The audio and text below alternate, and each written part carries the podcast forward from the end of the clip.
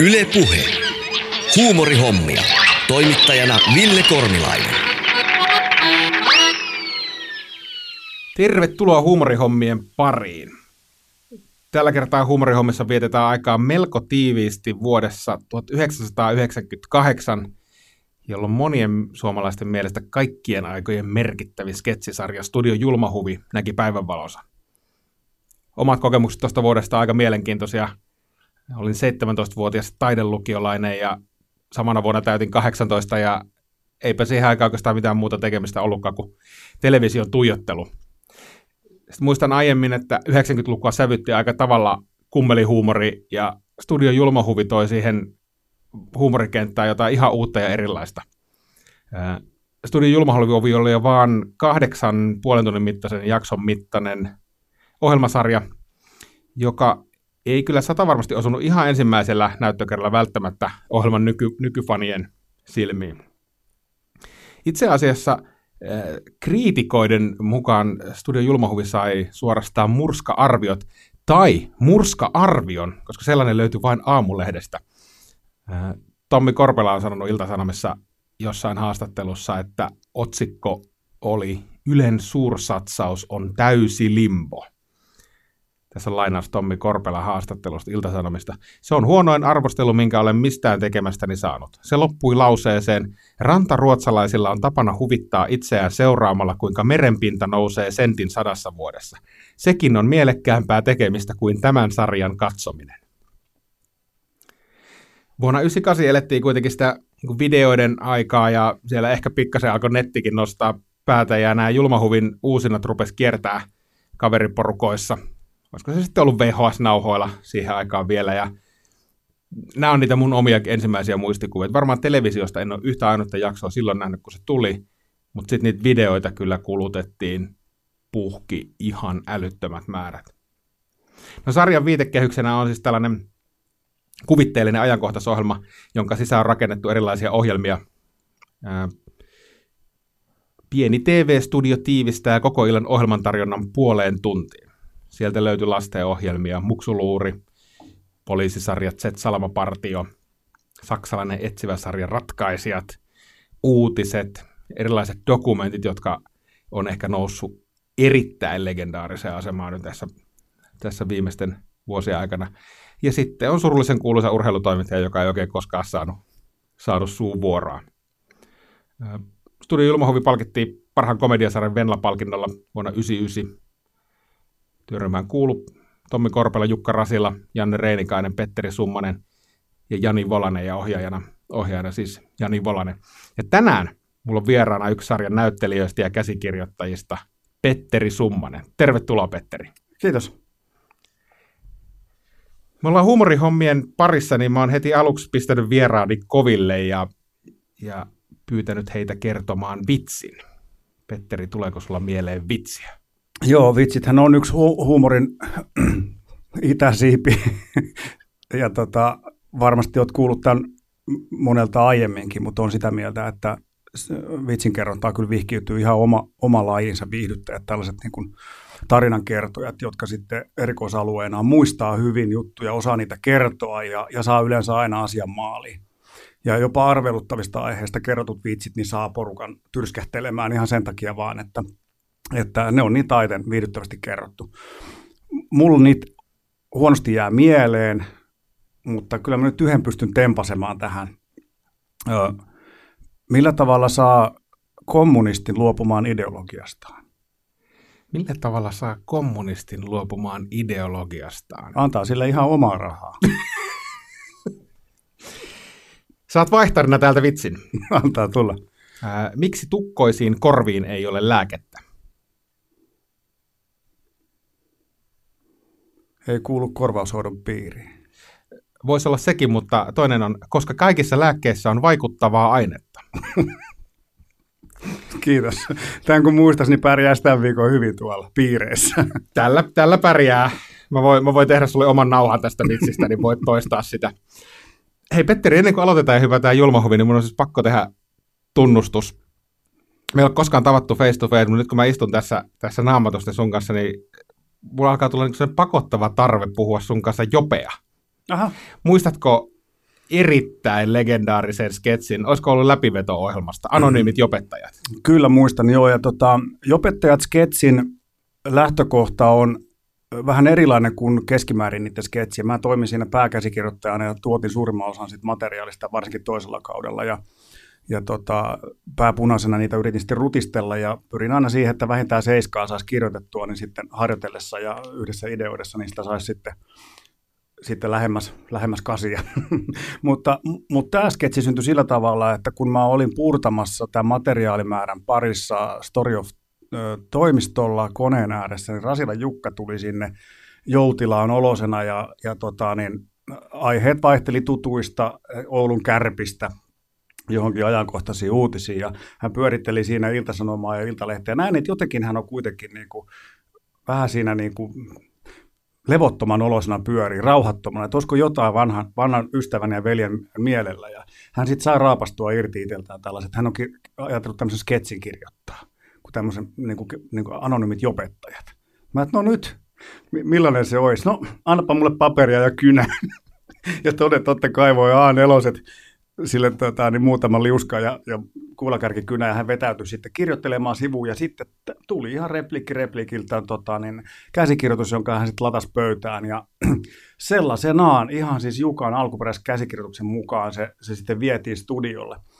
Harjoitellessa meillä tuli vähän lisäideoita siihen, jotka oli A-porttia, B-porttia, T-porttia, tällaisia jotain juttuja, jotka sitten vähän keinautti sitä vakautta, mikä meillä oli siinä niin kuin harjoituksen kautta tullut. Ja sitten se johti siihen, että suorassa lähetyksessä tapahtui niin kuin giganttista repeilyä. Ja se meni ihan huudoksi koko homma.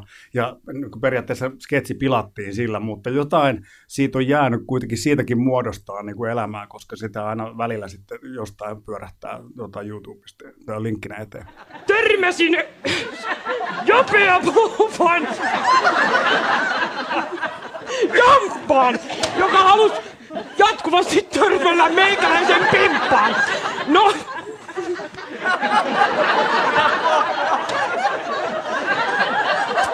se tarttu siitä.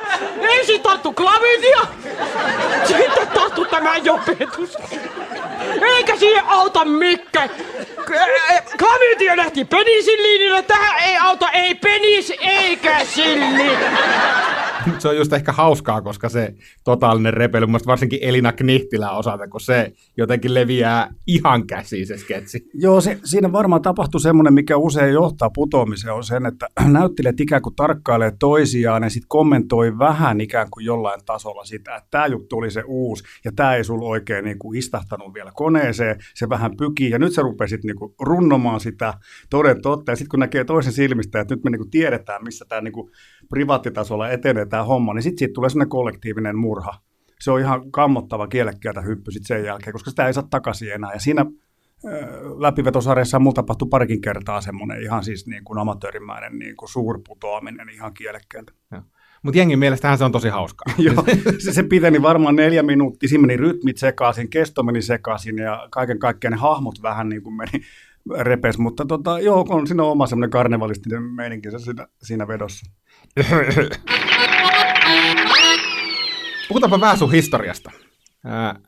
mulla on aina luotettava lähde Wikipedia, jota mä luen kun raamattua näitä lähetyksiä tehdessä. Ja, TV-uran alusta, pitääkö paikkaansa, että sun ensimmäinen TV-rooli oli siis TV-sarjassa Blondi tuli taloon? Joo, se on ihan semmoinen niin semmoinen niin kuin oikea rooli varmasti ollut. Mä oon ollut avustajan joskus Lappeenrannassa äh, kuvatussarjassa, joka oli epokki epokkisarja, niin siellä jossain kansanjoukossa pääsin näkemään ensimmäisen kerran TV-kameran, mutta tosiaan se oli ihan semmoinen replikkirooli. Replikkirooli, spede-tuotantoa, joo. Henrikki Vuori, apulaislääkäri. Tuota en olisi muistanut, mutta, mutta uskon, jos näin oli. no sen jälkeen on sitten tullut pikkusen enemmän kaiken näköisiä rooleja sekä kameran edessä että kameran takana leffoja, TV-sarjoja, kolme kautta Putoksen käsikirjoittajana ja ohjaajana teatterissa. Kaksi kautta. Kaksi kautta. Joo, toinen ja kolmas kausi. Joo, korjataan se siitä sitten. Teatterissa lavan takana ja viimeisen pitkä leffa sitten Yösyöttö, oliko viime vuoden Joo. puolella. Joo. Julmahuvin tarina on sitten oma lukunsa. Te olitte siis teatterikorkeassa ja teillä oli tämmöinen teatteriryhmä Bakkus. Joo. Mä oon tosi huono lausua kaikkea, Joo, joo. mutta ää, ja, ja teistä tiivistyi sitten Rasila, Jani Volanen, Janne Reinikainen ja sinä. Joo. Ja, ja siitä porukasta syntyi Maikkarille ensin sarja, siis toinen ja Heikki Haaman show, joka oli kai jonkinlainen julmahovi esiasti. Joo, taisi olla, Volasen Jani muistaa spesifisti kaikki nämä, ja, ja mulla on selvästi niin kuin yksityiskohtien suhteen huonompi muisti, että toivottavasti näitä korjataan sitten, jos, jos pahasti menee sivuun, mutta, mutta olisiko ollut Anita Pankkonen Maikkarilta, joka otti yhteyttä Jani Volaseen, että kiinnostusta olisi tehdä tämmöinen uuden polven komediasarja, ja, ja Jani sitten keräsi ympärilleen kaverit, joiden kanssa oli hyvin siellä niin kuin synkannut ja joiden kanssa oltiin käkätetty naamat hiessä omia juttuja. Ja, ja tota, se meidän pilottihankkeen nimi muistaakseni oli Julmahuvi. Ja se oli tämmöinen äh, pilottijakso, joka oli sketsiviihdettä, jossa oli vähän eri mittaisia sketsiä. Sitten sen pohjalta sit saatiin tehdä kahtena kesänä nämä Toni ja Heikki Haamanso ja Toini ja Heikki Haamanso, joka oli meille semmoinen niin kuin alkeiskurssi level 1 ja 2 äh, sketsiviihteen tekemiseen. Millaista se oli hypätä ikään kuin kylmiltään tekee sketsiviihdettä televisioon? Minkä, minkälaisia ne ensimmäiset fiilikset sieltä, mitä sä muistat? No siinä varmaan toteutui meidän kaikkien osalta tietynlainen haave lähteä hiihtämään sitä latua, jota meidän niin kuin esikuvat oli, oli meidän edellä raivanneet. Ja se oli tietysti nämä ryhmäteatterilaiset, jotka, jotka sitten oli tehnyt tabua ja velipuoli kuuta, muuta ystäviä. Ja... Eli peteliukset ja kumppanit. Joo, kyllä ehdottomasti. Ja, ja tota, Heiskanenhan vaikutti koulussa, se oli esimerkiksi meidän kurssin vastaava ja oli niin kuin vastas näyttelijätyön opetuksesta, joka oli silleen niin kuin lottovoitto ainakin mulle, joka valitsin teatterikorkeakoulun osittain velipuolikuun niin kuin, sketsiviihteen kautta, koska mä näin siellä, että nyt loppu tavallaan että tämmöinen höhöttelyviihde, ja nyt sitä tehdään tarkasti kirjoittajan ja näytelijän, ja se on hirveän hauskaa. En mä osannut silloin sitä niin kuin artikuloida, enkä varmasti analysoida, mutta se vaan tuntui niin kuin oikealta, ja tarkkailtiin silloin tietysti kavereiden kanssa, että mulle niin kuin ultimaat niin kuin huippunäytteleminen syntyy Peteliuksen ja Heiskasen ominaisuuksien kautta, ja totta kai Vierikko ja Svenkkainen, kaikki mimmit siellä sit niissä lukuisessa sarjassa oli niinku ihan poskettomia. Ja tota, meillä siis tietysti oli tiedossa tämä, että, että aika kovat, kovat on niinku tässä joidenkin vuosien tota, niin, aikana syntyneet nämä uudet niinku tavallaan pohjat, modernin sketsiviihteen aikakausi niin kuin spedehuumorin jälkeen. Ja tota, sitten kuitenkin hirveä halu päästä tekemään omanlaista ja antaa oma äänensä siihen, niin kuin, siihen tota, kuoroon. Ja aika hapuilevahan se oli, se oli laidasta laitaa ideoita, jotka pitkälti syntyi just biljardipöydän ääressä ja oluella ja ratikassa ja teatterikoulussa ja niitä kuittien takapuolelle kirjoitettuja ranskalaisia viivoja ja pikkuvihkoihin kirjoitettuja raapustuksia, niitä sitten vaan koottia, niissä oli aika paljon sellaista, että että, että niissä ei semmoista linjakkuutta olla, ollut, mutta tietysti tärkeä tapa päästä tekemään ja näkemään myöskin, että mitä tällaisella tekemisellä saa aikaan. Toi jännä toi ajatus siitä, että siis komedia ajoi sinut näyttelijäksi, voiko sanoa näin? Joo, mä asun Rovaniemellä junnuna 16-vuotiaaksi asti ja olin kyllä tuntenut teatterin vedon siellä ja kävin tutustumassa paikallisen ylioppilasteatteritoimintaan, mutta mä olin silloin 13-vuotias en, enkä integroitunut siihen ryhmään mitenkään, että mä olin selvästi niin kuin nappula, mutta kävin siellä sitkeästi sitten pitemmän aikaa, sieltä tuli läksyjä siellä lämpiössä ja kuuntelin sieltä, sieltä tota, niin, äänilaitteesta sen näyttämön harjoituksia tai se tota, harjoitustilan harjoituksia, sitten hiivin sinne kattelemaan, pyörin lavasteessa, ja joku siinä oli. Mä olin nähnyt varmaan kesäyön uninäytelmän niin kuin koulun kanssa, ja se oli mun mielestä aivan hurmaava ja uskomaton. Ja varuskunnassa oli elokuvateatteri, jossa sai käydä katsomassa sitten hiipimistaktiikalla ilmaiseksi elokuvia ja, ja laidasta laitaa. Vähän niin kuin K16-leffoakin tuli nähtyä, mutta on tosi syvällä sellaisessa niin kuin mielikuvitusmaailmassa. Luin tosi paljon ennen puberteettia ja, ja ihan sitten Steinbeckin ja Huckleberry Finnien kautta sitten Mafiaveliin asti, tai sitten tuonne Mario Puzzon, Puzzon sisilialaiseen asti. Ja tota, sitä kautta niin päässä oli ihan hirvittävästi kaikenlaista. Ja sitten kun telkkarista tuli jotain sellaista, missä yhdistyi tietynlainen anarkia ja sitten taas hirveän tarkasti ja, ja, ja oikeastaan niin kuin, miten se sanoo, jotenkin niin kuin tanssinomaisesti toteutettu niin kuin hieno, hieno kokonaisuus, niin se vaan imas mukaan ja sitten niin kuin, mä, mä menen tonne. Ja nuorisoteatteri oli siinä välissä kyllä, ja, ja tota, se niin kuin vahvensi vaan sitä, että ilmaisuala, mutta jostain syystä sitten varsinkin kun Heiskanen päätyi sinne kouluun ja Hesarissa oli siitä juttu, että se veti siellä vie, tota, niin kurssille jotain prokkista ja tota, mä luin siitä julun artikkeli kulttuurisivulta, katsoin, että nyt siellä on semmoinen meno, että sinne on päästävä. Eli skidistä asti se veti, veti mukaansa sua. Kyllä, mutta se tuntui vähän niin kuin teatteri tuntui etäiseltä. Se ei, se ei ollut sellainen arkipäivä. Mulla ei ollut sellaista polkua eikä portaikkua, mitä mä sinne olisin niin kuin mennyt. Mutta jotenkin tuntuu, että, toi, että mä nauran jonkun sisällön ääressä.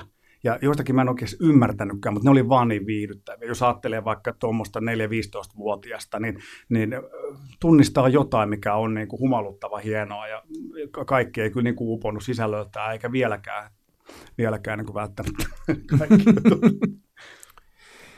No sitten siellä välissä, välissä tuli tota Joy Boy Story, minkä mä muistan tosi, tosi hyvin, tämmöinen tarina kuvitteellista poikabändistä, ja, ja tietyllä tavalla sehän oli jo niin kuin julmahuvin konsepti ja hyvin lähellä tämmöinen dokumentaarinen. Joo, me saatiin hyvä oppi niistä kahdesta sketsisarjasta, jossa me kuitenkin aika kypsymättöminä haluttiin näyttää taitoja me jopa kilpailla siitä, että kuka nyt on niin porukan hauskin. Ja, ja se tietysti pilaa aika paljon asioita. Jos teatterissa harjoitellaan sitä, että on olemassa huomiopiste ja lavalla tietyt asiat pitää olla siellä keskiössä ja muut asiat tukee sitä, niin miksi me sitten ikään kuin unohdettiin se, kun me ruvettiin tekemään TV-viidettä, että aina kun oli vähintään kaksi tyyppiä ruudussa, niin ne tavallaan niin kuin teki yli. Ja me syyllistyttiin vähän siihen, että hei nyt tehdään huumoria että vaikka tehdään karakterikomediaa ja vaikka tehdään överiä, niin silti pitäisi olla aina niin kuin tiedossa siitä, että kenelle, kuka on se, niin kuin me nimettiin, että kuka on se Spede ja kuka on Simo. Että Spede on se, joka lunastaa ja Simo syöttää.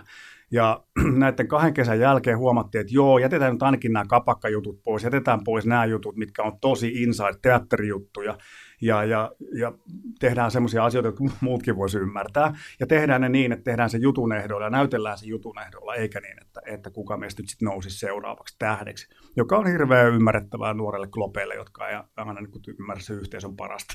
Mm. Ja tota, Joyboy Storissa me sitten tehtiin niin kuin dokumentaarisempaa tapaa, näyteltiin kurinalaisemmin ja näyteltiin ikään kuin se jutun ehdolla, ja sitten sit tulikin paljon ehjempiä. Ja, tota, ja, ja sitten siinä oli hyvänä tietysti referenssinä ja aputikapuina sitten Beatlesin story. Ja, ja tota, lähdettiin sitten siihen suuntaan. Ja sitten te tarjositte itteenne Ylelle, ja mun käsittääkseni tarjositte itteenne siis Ylelle vuodeksi. Teillä oli aika kova pokka. No joo, me itse asiassa oltiin pakotettujakin siihen, koska me uskottiin tietysti, että tuo Montreon pronssisen ruusun menestyksen kautta me olisi aika helppo jatkaa sillä maikkarilla, mutta elettiin edelleen sellaista murrosta, että ei, ei niin kuin meihin luotettu, me oltiin nuoria, tuoreita kasvoja ja, ja silloin vielä kuitenkin elettiin tämmöistä postkomediallista niin kuin kulta-aikaa, jonka ikoniset hahmot oli edelleen elossa. Että, että meiltä haluttiin valmiita käsikirjoituksia, mutta me oltiin jo opittu se sellainen työtapa, että me irtaudutaan kaikki muista sälätöistä ja, ja sitten eri kaupungeissa toimimisesta ja vierailusta ja tehdään yhdessä kiinteästi töitä, jotta me saadaan käsikirjoitukset. Ja tämä malli ei sitten niin kuin Maikkarilla toiminut. Me olisi pitänyt synnyttää ne sitten mutta mäkin olin Tampereella kiinnityksellä ja sitten kaverit tuli eri teattereissa ja tehtiin kovasti niin kuin, eri suunnista töitä, niin se oli mahdotonta. Ja sitten, koska sitten ovi siellä Maikkarilla sulkeutui, niin sitten me, meillä oli kädessä se Joy Boy Story-kasetti, ja me kiikutettiin sitten Janne Kuusen tota, niin ohjaamana se sitten tuonne Helena Kokolle Ylelle. Ja, ja, ja sitten sen kasetin nähtyä hän sanoi, että kyllä, kyllä, me, kyllä me jotain järkätään. Ja, ja me saatiin budjetti, jonka, jonka tota, varassa me lähdettiin sitten tekemään sati työhuone ja sitten saatiin siitä niin kuin jyvittää itsellemme käsikirjoituspalkkiota, joka pieneni koko ajan matkan varrella, kun me tajuttiin, että meidän pitää säästää sitä prokkista varten mahdollisimman paljon. mutta, mutta joo, sitten kirjoitettiin määräaika ja siinä aikana sitten synnytettiin ideoita ja mietittiin sitä muotoa ja, ja saatiin sitten kirjoitettua tuo Studio Julmahuvi. Tässä on lainaus myyntipuheesta tai ajatuksia myyntipuheesta, mitä Ylelle on mennyt, niin Myyntipuheessa ryhmä totesi, että nopeasti lätkimistä enemmän heitä kiinnostaa huolellinen tekeminen. He halusivat tavallista enemmän kuvauspäiviä, rutkasti aikaa editointiin ja aikoivat panostaa maskeeraukseen, lavastukseen, puvustukseen ja grafiikkaan. Tavoitteeksi kerrottiin televisioviihteen uudistaminen. ryhmä halusi haastaa muutkin viihteentekijät siirtymään 2000-luvulle ja kapinoi sitä vastaan, että liian hyvin tehtyjen viihdeohjelmien uskottiin sekoittavan valmiiksi pureskeltuihin sketseihin tottuneet suomalaiskatsojat. Joo, kyllähän me sitä pohdintaa saatiin tehdä pitkään. Siinä me tietysti arvioitiin sitä, mitä me nähdään ja sitten arvioitiin sitä, mitä me oltiin komediasta lavalla opettu yhdessä tekemisestä ja miten harjoittelemalla ja, ja asioita puntaromalla voi edistää niitä. Ja, tota, ja meidän ryhmässä oli kyllä ikään nähden paljon kypsyyttäkin. Esimerkiksi Volasen Jani on, on ihan skidistä lähtien kyllä niin kuin kuumeisesti seurannut elokuvia ja viihdettä ja, ja musiikkia. Ja, ja meillä on sitten niin kuin hyvin laajalti kuitenkin omat elämänalat ja kokemukset levittäytynyt. Oltiin aika vahva ja näkemyksellinen ryhmä. Ja sitten koettiin, että siinä lama-aikana syntyneet ää, mm, komediailmiöt niin kuin kummeli oli, oli ansainnut paikkansa, mutta ne kaipasi ihan selvästi jotain sellaista, mitä, missä me voitaisiin sitten ottaa ohjat. Ja se on nimenomaan se, että me pystytään näyttelemään tarkasti ja kurinalaisesti. Meiltä löytyy riittävän hulluja villejä ideoita, ja me ymmärretään, mistä se laatu syntyy. Tai näin me ainakin kuviteltiin. Ei me nyt tiedetty paljonko se maksaa ja, ja mitkä niitä hintavimpia tavalla osa-alueita siinä on, mutta se, että tehdään käsikirjoitukset ja huolella ja hiotaan ja harjoitellaan asiat hyvin ja, ja, ja tunnistetaan, että mikä on se halpa pe- pipoperukki ja mikä on niin kuin hahmo, mikä on karakteri ja mikä on taas sketsihahmo. Ja, ja näissä sitten saatiin niin kuin Yleltä valtavan hyvää tukea ja uskomattoman hienot puitteet. Ja vaikka se nyt ei käsikirjoitus- ja ideatasolla niin kuin päässyt hioutumaan läheskään semmoiseksi kuin tavoite oli, niin saatiin kuitenkin semmoinen kokonaisuus aikaa, josta oli nähtävissä, että, että vaivan näkö, näkyy. Hmm. Toihan oli jännästi toi aika, siis 97, 98, niin sehän oli myös sitä aikaa, milloin kummelit tavallaan löysi vähän samantyyppisen konseptin. Siellä tuli siis, 97 tuli mun mielestä kummeli Kultakuume, joka oli taas niin kuin e-, ensimmäisen kummelileffaan verrattuna, niin siinä oli juoni, siinä oli selkeät, siinä ei ollut, niin kuin, sketsi ei ollut kooste sketsiviihdettä, vaan se oli tarinallinen kertomus, eli tavallaan te, te kuljitte tietyssä mielessä niin kuin samaa polkua. Mä luulen, että siellä, siinäkin porukassa nähtiin se samanlainen visio, että tarvitaan ehkä enemmän sitä tarinallisuutta. Ne oli kuitenkin tehnyt aika pitkään sitä. Joo, kyllä heilläkin varmasti se on ollut kehitystarina ja joku asia saattaa kyllästyttää ja, ja hirveä potentiaali. Mä esimerkiksi on ollut Vihisen Heikin kanssa armeijassa tota, Aukin kakkosjaksolla samassa tuvassa. Hän oli viimeistä vuotta, kun vielä ottavat sisään. Silloin niin, niin paljon työkiireitä, että se oli jäänyt intti hoitamatta. Ja mä olin sitten taas niin kuin silloin kaksikymppinen. Ja, ja kyllä tunnistin, että, että niin kuin dramaturginen pohja ja osaaminen ja, ja mielikuvitus ja sitten taas, niin kuin jos nyt tänä päivänä nostaisin yhden sieltä, niin kyllä niin kuin Silvennoinen on edelleen ihan uskomattoman kova koomikko. Ja se koko ryhmä toimii varmaan vähän samalla periaatteella, että siellä on niin kuin eri suuntaan ominaisuuksia, jotka täydentää toisia. Ja meillä on varmaan ollut ihan samanlainen niin kuin eteenpäin ja mikä olisi seuraava juttu, mikä olisi nasta tehdä. Ja, ja niin kuin ansiokkaasti on elokuvia tullut ja, ja kansan sydämeen uponneita juttuja. Kyllä. No miten ne teidän sketsit syntyi, tai oikeastaan miten se teidän konsepti siitä Julmahuvin ajankohtaisohjelmasta, niin, niin m- miten te päädyitte siihen vaihtoehtoon? Niin kuin aina, niin yleensä tarvitaan irtoideoita ja niitä piti vaan suoltaa. Ja, ja sovittiin sellainen metodi, jossa, jossa pidetään rimaa alhaalla ja kategorisoidaan kaikki pöytään tuodut ideat aina kolmeen kategoriaan. A on semmoinen, että saman tien saa naurut tai vähintään hörähdykset. B on silleen, että joo, tos jotain on, ja C on silleen outo, mutta pidetään. Ja meillä oli velvoite jokaiselle päivälle tuoda, joka, jokainen toi kolme ideaa, joka ei ollut mikään niin kuin ulos kirjoitettu juttu, se saattoi olla ranskalainen viiva lause tai joku oivallus. Mä aika paljon hain telkkarista juttuja, katoin luontodokkareita, katoin erilaisia sisältöjä ja, ja vääntelin sieltä, otin yksityiskohtia esimerkiksi, sitten kuuntelin musiikkia ja, ja luin Hesarista juttuja ja, ja kääntelin ja nimenomaan yritin kiinnittää huomiota yksityiskohtiin ja, ja tota, niin me saatiin sitten jokainen tojaan ja me käytiin niitä läpi ja sitten joka päivä semmoinen neljä aktiivista tuntia käytiin niitä läpi ja sitten palattiin aina sitten niihin aiemmin kirjattuihin edellisiin ideoihin, jotka oli sitten tosiaan kolmes nipussa. Keitettiin sitä B- ja C-nippua, katsottiin voisiko niitä yhdistellä ja sitten meillä alkoi tulla aika paljon materiaalia ja sitten pakottu vähän sellainen, että et, et ei me niin kuin, tästä tulisi aika hurjan sekava, ehkä niin kuin, äh, sirpaleinen sketsisarja. Että et kyllä meidän pitäisi joku idea löytää näihin, joka sitten pakottaisi niitä kaikkia vielä, vielä niin kuin sitten yhden sysäyksen eteenpäin. Ja olihan meillä referenssejä ja olihan meillä niin kuin esimerkkejä. Ja niin kuin kaikessa ollaan varmaan jatkettu sitä traditiota, joka komediassa on hahmojen kautta ja sitten taas muodoissa, niin ihan sieltä Monty Pythonista asti on niin kuin pyöritelty sitä samanlaista ikään kuin sidotaan näitä jollain. Ja meille löytyi sitten tämä tämmöinen TV-kanava juttu, joka mahdollisti sen, että ne voi olla hyvin erilaisia ja ne pystyy niin kuin formuloimaan sille, että niistä tulisi ehjä. Ainoa, mikä oli ehkä hankala, oli se, että niiden kestojen ja materiaalimäärän suhteen meillä oli aika suuri hankaluuksia kellottaa niitä, koska ne oli vielä aika pitkälti niin kuin hahmottelutasolla ennen kuin kirjoitettiin niitä auki. Ja siksi ne päätyikin kokonaisuuteen semmoisia juttuja, mitkä on vähän sattuman kauttakin siellä. Mm. Mutta, mutta siis tämä jatkuu tämä tämmöinen pohjaideoiden kehittely niin, että sitten kun päätettiin, ja Jani sitten tietysti meitä aina ohjaili jossain vaiheessa siihen, että okei, nyt tämä voisi olla näin, niin yleensä idean pöytään tuonut sitten oli tavallaan ensisijainen mahdollinen uloskirjoittaja tai aukikirjoittaja. Ja tehtiin sitä joko pareittain tai yksin. Ja mä esimerkiksi kirjoitin Dikyhe-sarjan pitkälti silleen, että vaikka mä olin C-Saksan lukenut, niin mä heitin sanakirjat nurkkaan ja kirjoitin sellaista saksaa kuin mitä mun päästä tuli. Ja jos se jotain sanaa tullut, mä keksin sen, mutta Rasila Jukka oli sitten mulla siinä apuna.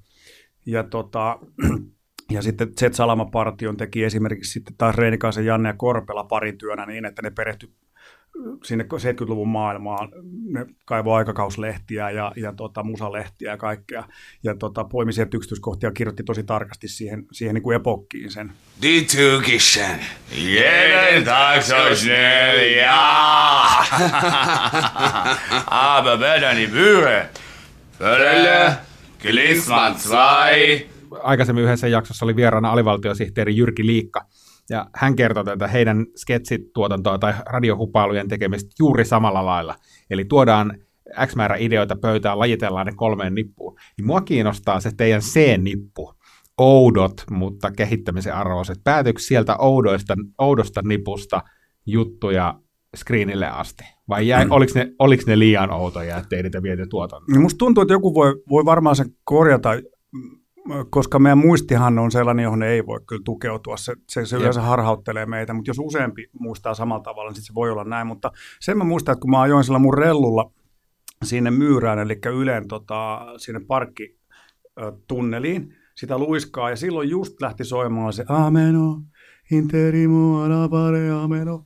Ja sitten tota, mutta se tunnelma vaihtuu niin samaan aikaan, kun se biisi lähtee, kun auto niin kun sukeltaa sinne tunnelin pimeyteen tai siihen keinovaloihin, että mä rupesin niin naurattamaan se. Ja, ja sitten tota, mainitsin sen sitten heti, kun me aloitettiin tämä ideoiden kerääminen tai niin sanottu niin taskun tyhjennys siinä. Ja tota, se vaikutti todella omituiselta muiden korvien, että miksi tämä höhöttelee. Ja sitten mä niin kerroin vaan sitä, että olisi joku tämmöinen niin outo juna, joka menee tunnelissa ja olisi outoja matkustajia. Sitten siinä on joku, joku tämmöinen story. Kaikki nyökkäilee silleen, että hyvä, kirjoitetaan ylös. Mutta sitten meillä oli joskus lounasbreikillä niin radio auki ja sitten se lähti se Ameno tulemaan, koska se oli semmoisella niin hevirotaatiolla soi radioasemilla. Se oli iso hitti siihen Joo, joo. Niin tota, sitten kun, sit, kun se lähti soimaan, niin tuli semmoinen pyrskähdys, että tavallaan kun se oli jäänyt jollain tavalla mieleen, niin sitten tämmöiset munkit tai jotkut niin menee junavaunussa ja sitten ruvettiin kehittelemään sitä, että se kategoriasta myöskin pääsi nimenomaan yhdistelemään, että joku siellä b oli vähän sellaista, että tässä voisi jotain olla, mutta tavallaan se nyrjähdys tuli sieltä irrationaaliselta alueelta tai semmoiselta niin höpöalueelta. Millaiset asiat sua saa naurattaa? Mitkä asiat sut saa nauramaan? No mä kerron toisen esimerkin siitä, miten se idea voi löytää. Ja korostan tässä, että kaikki nämä jutut, mitä me ollaan tehty, on ryhmätyönä edistetty ja, ja ehdottomasti niin kuin viime kädessä sitten kuitenkin jälkitöissä ne on saanut editissä ja, ja tota, musiikkien kautta ja ohjaajan ja leikkaajan kautta muotonsa, mutta, mutta äh, alkuideolla on aina iso merkitys, koska muuten ei pääse pyörittelemään mitään. Pitää olla savi ennen kuin pääsee sitä vääntämään. Ja tota, Mä katsoin kotona sellaista dokumenttia, jossa amerikkalainen tutkija päätyi, päätyi Siperiaan. Ne tutki Siperian tiikeriä, tämmöistä erittäin harvinaista luonnonvarasta tiikeriä. Ja, ja, ja tota, semmoisella kuljetushelikopterilla lennätettiin sitten tämä tutkija sen tutkimusasemalle, joka oli siellä hevon, hevon helvetissä. Siellä tota, niin, tundralla ja, ja tota, siellä oli semmoisia parakkeja, missä sitten nämä tutkijat toimivat. Ja, ja, tota, tämä Jenkki tuli sinne ja, ja se pääsi tähän tutkimusryhmään sitten ja ne jäljitti sitten Siperian tiikeriä ja ne ampui nukutusnuoleen ja toisella kerralla ne onnistui siinä ja pystyi laittamaan jäljittimen siihen, että pystyi seuraamaan vähän sen reviiriä ja, ja miten se liikkuu ja mistä se saa ravinnon ja otti vähän näytteitä siitä. Ja mun mielestä se oli niin kuin tosi hieno ja niin kuin se kertoi myös vähän siitä, että kylmä sota ehkä on niin kuin, niin kuin unohdettu aikaa ja tällaisten tutkijoiden kautta niin kuin lähesty länsi ja itä. Se oli tosi paljon niin kuin kaunista ja herkkää. Ja sitten mä tulin seuraavana päivänä sitten Ylelle ja meillä ei ollut vielä porukka ehtinyt kokoontua siinä, niin kerkesin kaapata sitten sieltä arkistosta sen, sen tota, niin, lähetyksen, kun mulla oli aina pikkuvihossa ylhäällä aina, että kello 19.30 TV1 ja tää, tää, niin sieltä sai sitten niin kuin, sai sitten sen, sen VHS-kopion ja menin työhuoneelle. Ja Reinikaisen Janne tuli sitten just sisälle, mikä toi on. Mä että eilinen dokkari, että tässä on jotain, tässä on jotain. Että nyt pitäisi nyrjäyttää jotain ja tästä tulisi niinku ihan helvetin hauska juttu. Jos me ruvettiin niinku tavallaan miettimään, että jos Siperian tiikerin tilalle laittaisi jotain muuta. Ja sitten niin kuin pyörittelyn jälkeen päädyttiin, että raitiovaunu. Että sitten jos me tehtäisiin raitiovaunusta tämmöinen eläindokumentti, niin sitten tämä sama niin kuin muoto ja henki pidettäisiin tuossa, niin siitä voisi saada niin kuin hauskan. Ja tämä oli tavallaan niin kuin suora kaari sit sieltä jostain oivalluksesta, havainnosta, työstämisen jälkeen sitten tuli se, se Miska, Miska-dokkari. James on tutkijatovereineen kehitellyt nukutusaseen, jonka hän on nyt tuonut Martille käyttöön. Martin ja kenen tahansa tutkijan suurin haave olisi päästä Miskan sisään. Ensimmäistä kertaa Suomessa tuo haave voisi toteutua. Uhosin tuossa eilen muistaakseni vaimolle kotona, kun kerroin, että on tulossa tekemään lähetystä Petteri Summasen kanssa, niin sanoin, että tässä lähetyksessä puhutaan sitten roudasta rospuuttoon sketsi alusta halkipoikki pinoon. Miten ihmeessä roudasta rospuuttoon tarinasta tuli niin uskomattoman legendaarinen sketsi, että jos mitään muuta julmahuvista ei muista, niin muistaa sun humalaisen karaktäärin, joka tulee baarireissun jälkeen luulee tulevansa kotipihaan, mutta saapuukin naapuripihaan ja siitä homma, homma lähtee. Mikä, mikä siitä teki niin legendaarisen? No kyllähän siinä va- varmasti ja toivottavasti kuitenkin löi läpi joku sellainen, sellainen aito kokemus siitä niin kuin omasta lapsuudesta.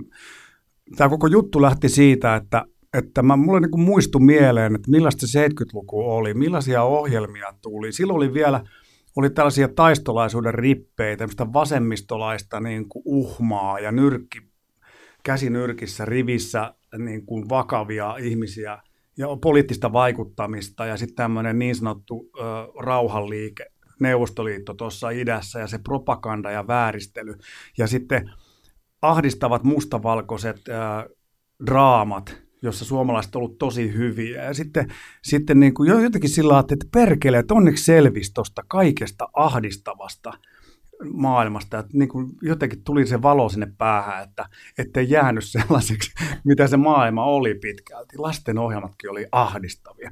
Ja tota, sitten tulin työhuoneelle ja oli niin jotenkin niin täynnä sitä tunnetta, mistä kyllä pitää minä tapaan ja saatana tällaista joutunut aina, niin kuin minä olen huono ihminen ja minä olen pilannut meidän liiton ja juopunut ihminen siellä niin kuin sekoilee ja sitten koko perhe siinä sitten kärsii ympärillä ja ja tuota, tietysti seitsemän surmanluotia oli yksi semmoinen, mikä varmasti oli niin kuin hieno niin mietit, klassikkona. Tuli... Jäänyt myös vaikuttamaan, että hieno teos, mutta ahdisti. Ja mä asuin varuskunnassa, ei se ollut ollenkaan vierasta, että perheen asioita sotki isän alkoholismi.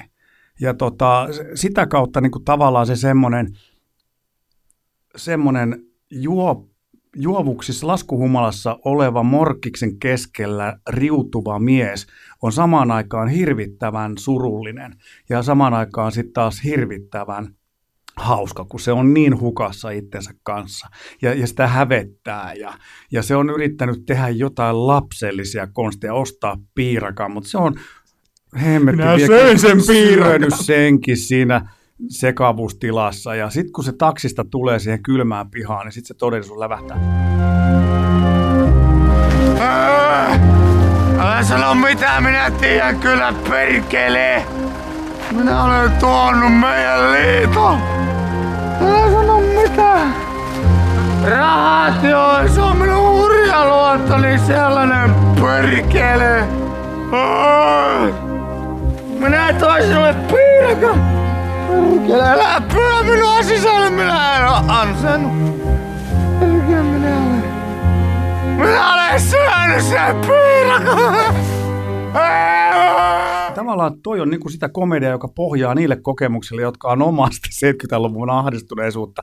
Ja, tota, ja jätkät rupes nauramaan sitä, ja, ja tota, niin mä päätin sitten niin kuin kirjoittaa. Muistan tästä kyllä, että Treenikasen Janne halusi ehdottomasti tehdä sen hahmon, mutta mulla oli, meillä oli veto-oikeus aina niihin, että jos se oli tuonut jonkun, niin sitten sai niin kuin ikään kuin sai sitten niin kuin paalupaikan siihen, tai sitten sai tehdä kauppaa, vai testatään, jos mä saan tehdä ton sun. Mutta toi oli semmoinen, että mä ajattelin, että, niin kuin, että, että kyllä, se pitää, kyllä, kyllä mun pitää se tehdä. Ja Janihan ohjasi sen siinä mielessä myös hyvin, että vaikka siinä on hyvin komediallista se reuhanta, osa syntyi niin kuin siellä kuvauspaikalla löytyneistä jutuista. Siellä oli Keinu, joka oli rempallaan, ja siellä oli Mopot, jotka ei ollut kirjoitettu siihen, mutta tehtiin niistä sitten vaan niin kuin paikan päällä lisää. Mutta Janihan ohjasi sen myös sillä tavalla, että se on niin kuin tavallaan sketsiä, joo, mutta, mutta, mutta kuitenkin niin, että, että se käänne tulee vasta sitten, että jos menisit omaan pihaan, niin se huumori tulee vasta siinä sitten. Ja, ja tota, se avantojuttu tietysti me Kivinokassa kuvattiin, se oli sitten taas yksi semmoinen, niin kuin, että käsikirjoituksen ohi Korpelan Tommi hyvin rohkeasti toi siihen niin kuin impro-elementin siihen dialogiin. Me ei oltu kirjoitettu sinne mitään pizzalistoja. Ja tota, se, kun mä sanon, että mä en sitten toista kertaa tähän avantoon tuu, kun siinä meni joku aika asettua siinä, koska mulla oli semmoiset niin kuin neopreenihousut, joiden kuviteltiin niin kuin helpottamaan sitä avannossa olemista, mutta se vaan pidensi sitä aikaa, koska niissä oli ilmaa ja se ne kellutti, niin niitä piti niitä ilmoja puristella sieltä pois, että mä pystyin olemaan silleen, että se vesi ei väreile. Sitten Jani sanoi, että no niin, nyt on valmista, nyt siellä on hiljasta ja nyt voit mennä. Niin mä olin silloin jo ihan valmis pomppaamaan ylös sieltä, tuntui niin kuin sukkapuikkaa työnnetty kainaloista. Ja sitten, sitten Korpela tulee siihen ja miten onko se tuo sitten kutonen vai? Sitten mä kuulen sen hengityksestä, kun se kattelee sinne horisonttiin, että se on ihan putoamisen rajoilla. Okei, tuolla taksi on ootellut jonkun aikaa. Tuo Kirstikin soitti, että jos viittit matkalta pizzat niille. Kato pojat tietysti nälissään, kun sählyreineissä kylillä ollut tässä. Joo. Kirstille kolmonen ilman oreganoa. Akille 12. Vaan se kysyi, jos voit vaihtaa herkkosienet pepperoni. Pasille. Onko tuo nyt sitten kasi vai kuton? Meneehän tuosta nyt sitten sanoa. Kutonen se on. Pasin käsiala on niin huono. Niin, eipä se Pasi varmaan aura justoa. Kyllä me siitä lähetään, että kasisee. Pusiko se valkosipuli? Älä valkosipulia, niille ne saa yöunet mennä taas. Siinä kun sä meinaat vielä pitkäänkin, minä lähden kuskia jututtamaan. Tukku kerkeet sitä. Eikä se silloin tehdessä, se oli ihan silleen, että no, tämä nyt on sitten superkummallinen, että saattaa mennä kyllä hyvinkin ohi.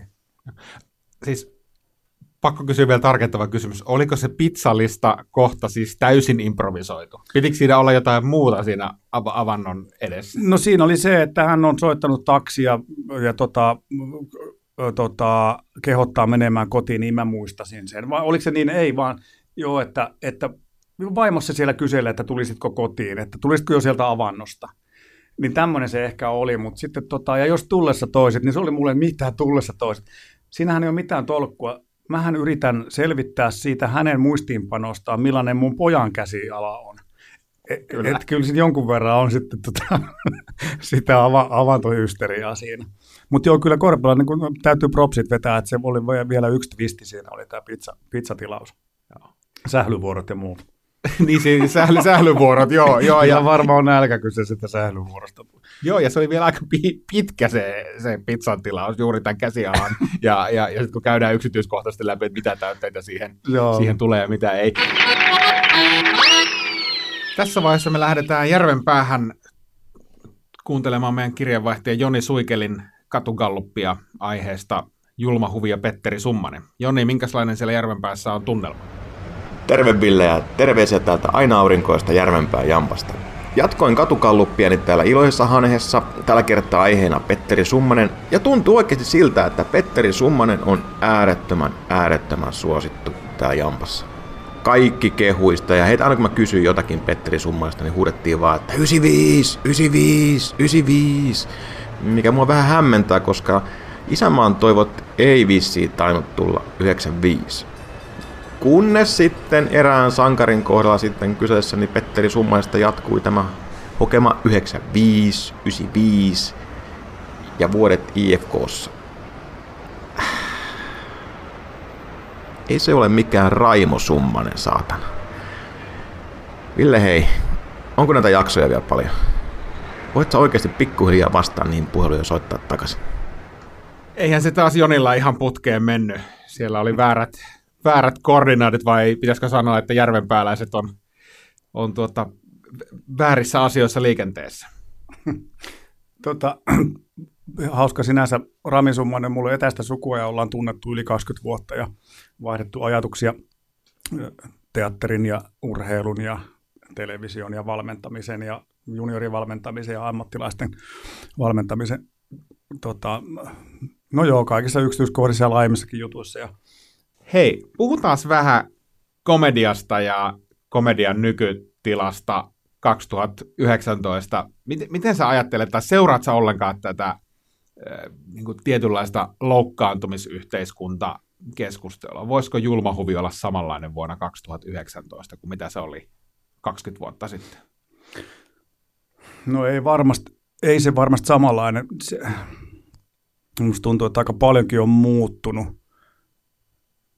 Muuttunut. Siellä on, siellä on niin kuin etnistä huumoria, joka on ihan suodattamatta, vaan on tartuttu johon kiintialaiset on hyvin niin kuin koomisessa valossa esitetty. Ja, ja, ja kyllähän tapana on ollut, varsinkin nuorempana, tarttuu kaikki sellaisiin, kaikki sellaisiin erilaisuuksiin, jotka jollain tavalla siitä normista poikkeaa. Sehän on komedian tekemisen yksi tapa, että ota jotain erilaista ja, ja, ja vertauta sitä normiin ja, ja sitä kautta löytyy sitten jotain hauskaa. Ja tota, on arveluttavaa tietysti tarttua sellaisiin kohteisiin, joissa on mukana vaikka e-, etnisen vähemmistön kaltoinkohtelua. Ymmärrän hyvin, miksi saamelaiset ei löysin ranteen suhtaudu kaikkeen, mikä heihin liittyy, kun valtaväestö tota, niin, he, heitä käsittelee, koska siellä on taustalla aika rankkojakin ihmisoikeuskysymyksiä. Ja, ja tietysti niin kuin monen vähemmistön kohdalla, seksuaalivähemmistön kohdalla se, se niin kuin vuosisatoja kestänyt ä, alistaminen ja, ja tasa-arvon puute on semmoista, että, että kannattaako nyt mennä. Ja tieto lisää tuskaa siinä mielessä, että, että helpoin tapahan nimenomaan on lähteä mä oon joskus aikanaan nauranut niin törkeille ja niin hurille ja kammottaville vitseille, että mä en uskaltaisi kertoa niitä enää, miksi ne on naurattanut. Esimerkiksi Hitleria ja hirmutöihin liittyviä vitsejä, miksi niille on naurannut, vaikka on tiennyt, että, että asio, hirvittäviä asioita on tapahtunut ja, ja, ja, ja sen kärsimyksen määrä on mittaamaton. Silti on naurannut niille vitseille. Että mikä siinä on? Onko ihminen sairas vai onko, vaan, onko se vain joku kanava, jota pitkin pääsee ulos jotain, joka meidän sisällä on. Onko meillä sellaista, sellaista puolta, pimeää puolta, josta pitää päästää paineita pois? En tiedä, en haluaisi olla sairas ihminen, mutta tota, niin jostain syystä niin kuin rankat vitsit on, on niin kuin ollut aikanaan semmoinen juttu, että niille on naurettu. Mm. Ja nyt ei uskaltaisi kertoa niitä enää, koska tietää, että, että tota, ne ei ole oikein. Mä luulen, että se ra- ra- rankoilla vitseillä ainakin osittain on on se niin kuin höyrien päästämisen, että et kun me ajatellaan meidän mieltä, meidän mielessä pyörii, mun mielessä ja sun mielessä pyörii koko ajan jotakin pimeitä ajatuksia tai sellaisia ajatuksia, en, en mä sulle kaikkia kerro, etkä sä taku varmasti kerro mulle kaikkia, niin ehkä, ehkä se on se höyrien päästelemisen juttu. Ja jotenkin mä peilaan, mä olin aikanaan Iltalehdessä töissä, tässä on jo pitkä pitkä aika, ja, ja siellä siis, kun oltiin uutismaailmassa, siellä tapahtui koko ajan kaik- kaikkia hirvittävää. Niin sitten siellä toimituksessa kiersi tällainen äh, huumorimies. Se oli toimittaja ja, ja se väänsi vitsiä koko ajan näistä niin kuin rankoista uutisaiheista, jotka oli pinnalla. Ja, ja se oli tavallaan hänen ja osittain minulle se oli sen yhteisön tapa käsitellä sitä karmeutta, mistä me joudutaan raportoimaan ja kirjoittaa. Että, ja eihän ne ole tietenkään sellaisia vitsejä, mitä sä meet tuonne kadulle tai kapakkaan kertoo, vaan se oli sen yhteisön sisäinen. Me, me tiedettiin, että, että okei, me tarvitaan tietyllä tavalla tätä. Joo, kyllä me aistitaan toisistamme, milloin, milloin me, meiltä puuttuu moraalinen pohja tai milloin me aletaan toimia niin kuin sairaasti. Tai milloin me yritetään syöttää jotain agendaa huumorin varjolla. Hmm. Tehdä, tehdä vaikuttamista keventämällä jotakin asioita. Ja tota, se on ihan eri asia kuin tehdä huumoria asioista, joista hei, niin kuin tavallaan sää, nyt mä säädän itseni tällaiseksi. Michael Jacksonista ei voi kertoa niitä vitsejä tänä päivänä ilman, että tulisi, no, uh, miksi sä kerroit ton? Mm. Joskus kerrottiin niin paljonkin kerrottiin. Paljonkin kerrottiin, ja ne oli kammottavia asioita, mutta me jotenkin tiedettiin, että kyllähän me osataan asettaa itsemme siihen, mikä on oikein, mikä on väärin, mutta se on vaan tavallaan, se on tivoli, se on leikkiteline, leikkikenttä, se semmoinen niin kuin maasto, missä niin kuin syötetään sitä. Tänä päivänä blondivitsiä saa kertoa blondi. Mm, kyllä. Ö, minä saan keski-ikäisenä tota, niin oman rajallisuuteni ja fyysisen olemukseni tuntevana, saan kertoa itsestäni, ö, saan keventää itseäni ja nauraa itselleni. Se on niin kuin ok, mutta jos mä menen sukupuolen yli tai sukupolven ylös tai alas, niin silloin mun pitää sitten olla sukkasillaan, koska, koska silloin vaara, että mä loukkaan jotakin. Ja nyt tietysti se loukkaantumisherkkyys vaihtelee, että on, on oltava tarkkana tiettyjen asioiden kanssa ja pidettävä huolta siitä, ettei, ettei niin kuin anneta – löysää semmoisiin suuntiin, missä ei pidä sitä antaa. Mutta sitten taas toisaalta pitäisi olla jotenkin sellainen niin kuin suojattu alue, missä voidaan edelleen nauraa sekä itselleen että vähän naapurillekin. Mm.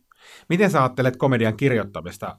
Et jos lähtisi tavallaan tekemään julmahuvia 2019, niin, niin mikä se ikään kuin premissi siihen, siihen on, on että mille, mille siinä sitten naurettaisiin? Musta tuntuu, että meillä ainakin, jos se ryhmä olisi samanlainen, niin varmaan kaikille on tullut vähän erikois, erikoistumisalueita ja ehkä se tulisi taas sitä kautta, että se olisi omien, niin kuin, omien sellaisten näkemysten kokoaminen ja sitten löytäminen sieltä, mutta tota,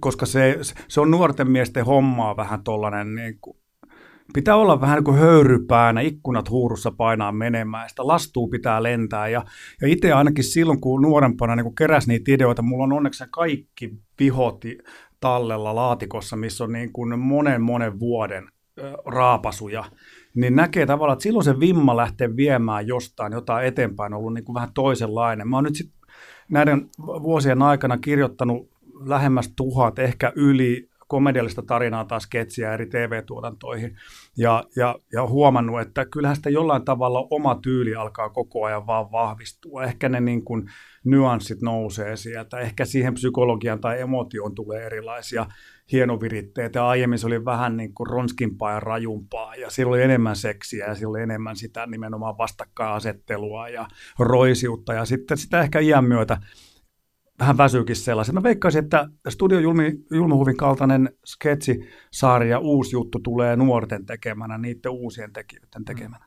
Siellä on, siellä on YouTubessa iso liuta lahjakkaita tyyppejä, jotka, jotka kyllä takuu varmasti saa kyllä. kaiken näköistä aikaiseksi. Ja yksi kiinnostava tietysti, kun, kun me TV-alan tota, metsästäjät poimitaan sieltä heti lahjakkuuksia tuolta tuolta tota, YouTubesta ja tuodaan telkkariin, niin joskus käy niin, että se henki muuttuu. Siihen tulee liikaa, liikaa sitten ulkopuolelta ikään kuin, tai jotenkin siinä viitekehyksessä ei oikein niin kuin raikkaus menee, se tuotetaan yli tai siinä tapahtuu jotain.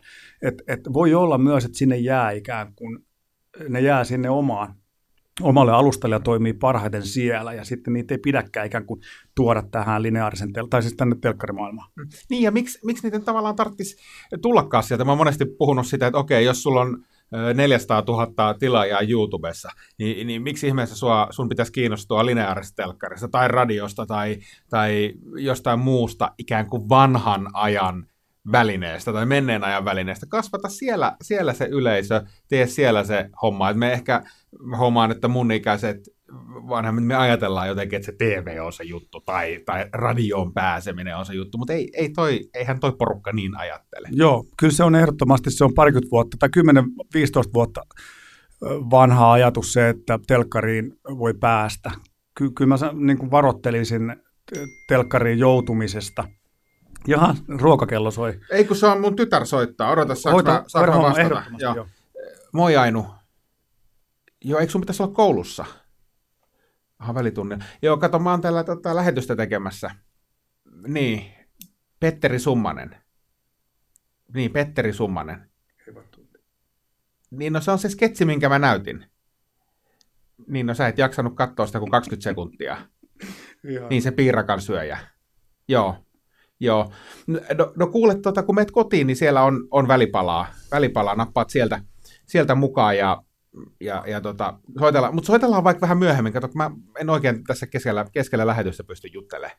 Joo, hyvä. Me tunnille. Moikka, moi moi. Anteeksi, tää on kiusa, kiusallista. Hei, mitä, mikä ikäinen? 11. 11, että Joo. Mulla on kanssa tota 12-vuotias saattaa soitella innostuneena mistä tahansa asiasta, mutta vastaan kanssa itse aina, koska ei voi tietää, että onko ranne murtunut liukastumisen johdosta. joo, kyllä lapsille pitää aina vastata. Kyllä.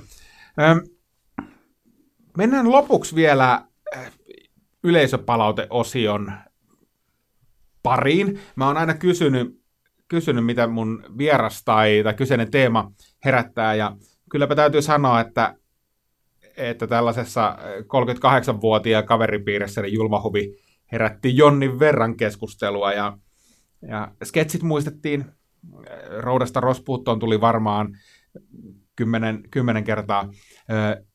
Myös muu absurdi tunnelma ja hämmentävän usein maaseutukuvasta. Olet siihen milloin viimeksi käynyt kolehmaiselta? Tämä on siis tarkkaan, on katsottu DVD-ekstrat.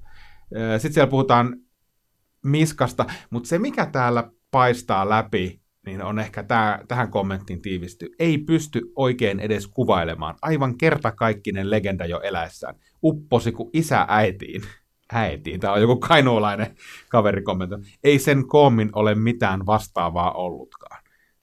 Eli se tietynlainen ainutlaatuisuus ja se, että te kahdeksan jaksoa, mä olin itse asiassa yllättynyt, kun mä katsoin niitä nyt areenasta läpi, että niitä oli todella vaan kahdeksan jaksoa. Kahdeksan jaksolla pystyy tekemään niin lähtemättömän vaikutuksen Joo. aika isoon porukkaan. Joo, kyllähän tuossa niin on tietysti paljon sellaista, korostan tietysti nimenomaan tämän ryhmän dynamiikkaa ja sitä henkeä, jossa näitä ideoita tuotettiin, että siellä kilpailu, turha niin kuin vänkääminen tai sitten erinomaisuuden esiin tuominen, oman erinomaisuuden esiin tuominen ei ikään kuin suodattanut pois sieltä juttuja, joista joku voisi sanoa huonohenkisessä ryhmässä, että mikä toi on. En tajuu. Hmm. Vaan, vaan se, että siellä sai kaikki tuottaa. Ja meillä oli kuitenkin sellainen tietty prosessoinen halu ja pyrkimys. Vähän niin kuin, että jos mä tuotin sitä sälää, voin niin kuin kertoa, että ihan helvetinmoinen määrä tuosta materiaalista on tullut mun vihoista. Sen takia, että mulla oli semmoinen vaihe, että mulla vaan tuli sitä juttua. Ja, ja, tota, ja sitten asioiden prosessoiminen ja eteenpäin vieminen usein tarkoitti sitä, että Korpela tai Reinikainen palasi joihinkin edellisellä viikolla esiin tulleisiin juttuihin. Katotko sieltä? Sitten mä, miten te voitte muistaa tuommoisia viime, viime eteenpäin, eteenpäin. Tavallaan itse oli niin, niin hybriksessä ja mahdoton määrä niin kuin tavallaan koko ajan sitä uutta, uutta, uutta. Ja sitten tuli tavallaan tämä tämmöinen niin prosessoiva puoli. Palataan siihen. Ja Janne että no mä mietin sitä, kato, kun siinä oli se, niin voisiko olla näin?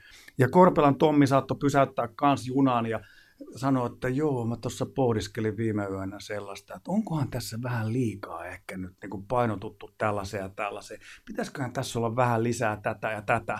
Hyvin keskeisiä tällaisia asioita, jos muistutettiin sitä, että keitä me ollaan, mitä me halutaan viestiä. Ja, ja, ja sitten tietysti taas niin kuin ton Rasila Jukan merkitys. Silloin kun me ruvettiin pikkusen olemaan liian nokkelia ja vähän liian syvällä ja jotenkin taas karattu johonkin sellaiseen pohdiskeluun, niin se niin kuin tavallaan vapautti aina, tavalla, muistutti siitä, että hei me tehdään tätä ihmisille eikä, eikä niin kuin 30-vuotiaille teatteri-ihmisille. Että tässä pitää olla jotain yleisempää. Ja sitten sai mut usein kanssa niin kuin otsakurtun aukeamaan, kun mä rupesin itse niin kuin miettimään kirjoittaessa.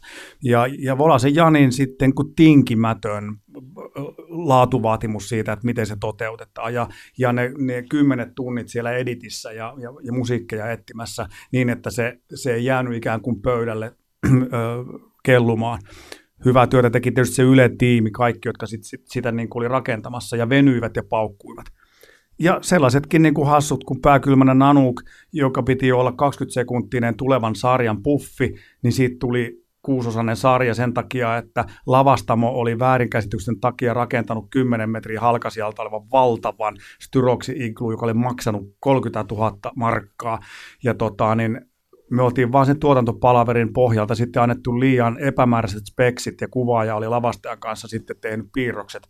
Ja kun piti olla semmoinen tosi ahdas, missä koko perhe on semmoisessa jumalattoman ahtaassa iglussa, josta laitimainen lähtee jääkarhun käpälän mukana. Se piti olla sen 20 sekka, sen puffin niin kuin juttu. Niin mä jouduin kirjoittaa yöllä sellaista happoa, kun me nähtiin ne lavasteet ja studiojakso oli alkamassa. Mun pakko kirjoittaa jotain, eikä se nyt todellakaan mitenkään niin kuin ylevää ollut, mutta sekin päätyi sinne sarjaan. Mm.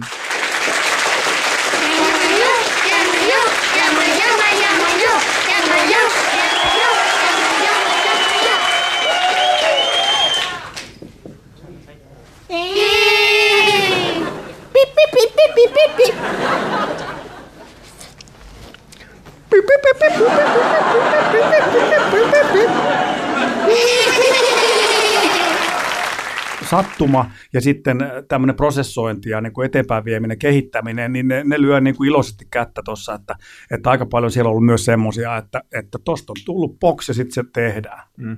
Joo, ja tuossa oli yhdessä kommentissa oli niin, että mikä tavallaan jotenkin osuu tohon, niin on se, että kolme neljäsosa oli hyvää sisältöä ja sitten neljäsosa oli, totta kai semmoiseen sarjaan mahtuu myös huteja tai, tai juttuja, jotka ei niin, niin hyvin välttämättä uppoa. Lopuksi on pakko lukea vielä vielä kun puhuttiin tuosta dikyhestä, niin, niin mutta jengi please, älkää siteeratko väärin dikyheä aina kun kaljaseuruessa on joku Saksasta kotoisin oleva reppana. Se on vain ja ainoastaan urpoa. Joo, mä veikkaan, että siis jotkut on näyttänyt äh, tuolla Keski-Euroopassa työkavereille ja on saanut hämmen, hämmentyneitä katseita, että onko tässäkin nyt mahdollisuus, että saksankielisen alueen eurooppalaiset veljemme ja siskomme ajattelevat, että tässä niin kuin nauretaan meille. Mm. Ja me ollaan saatu aikanamme saksalaisia niin sanottuja B-sarjan dekkareita.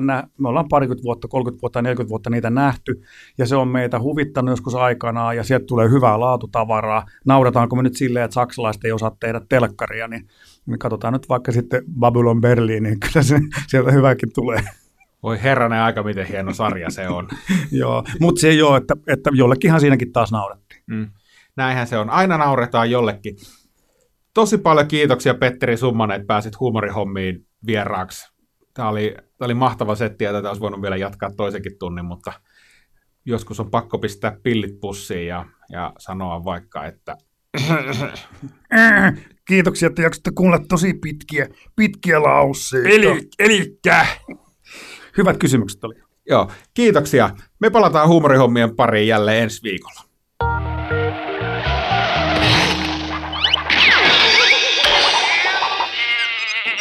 Yle Puhe. Huumorihommia. Toimittajana Ville Kornilainen.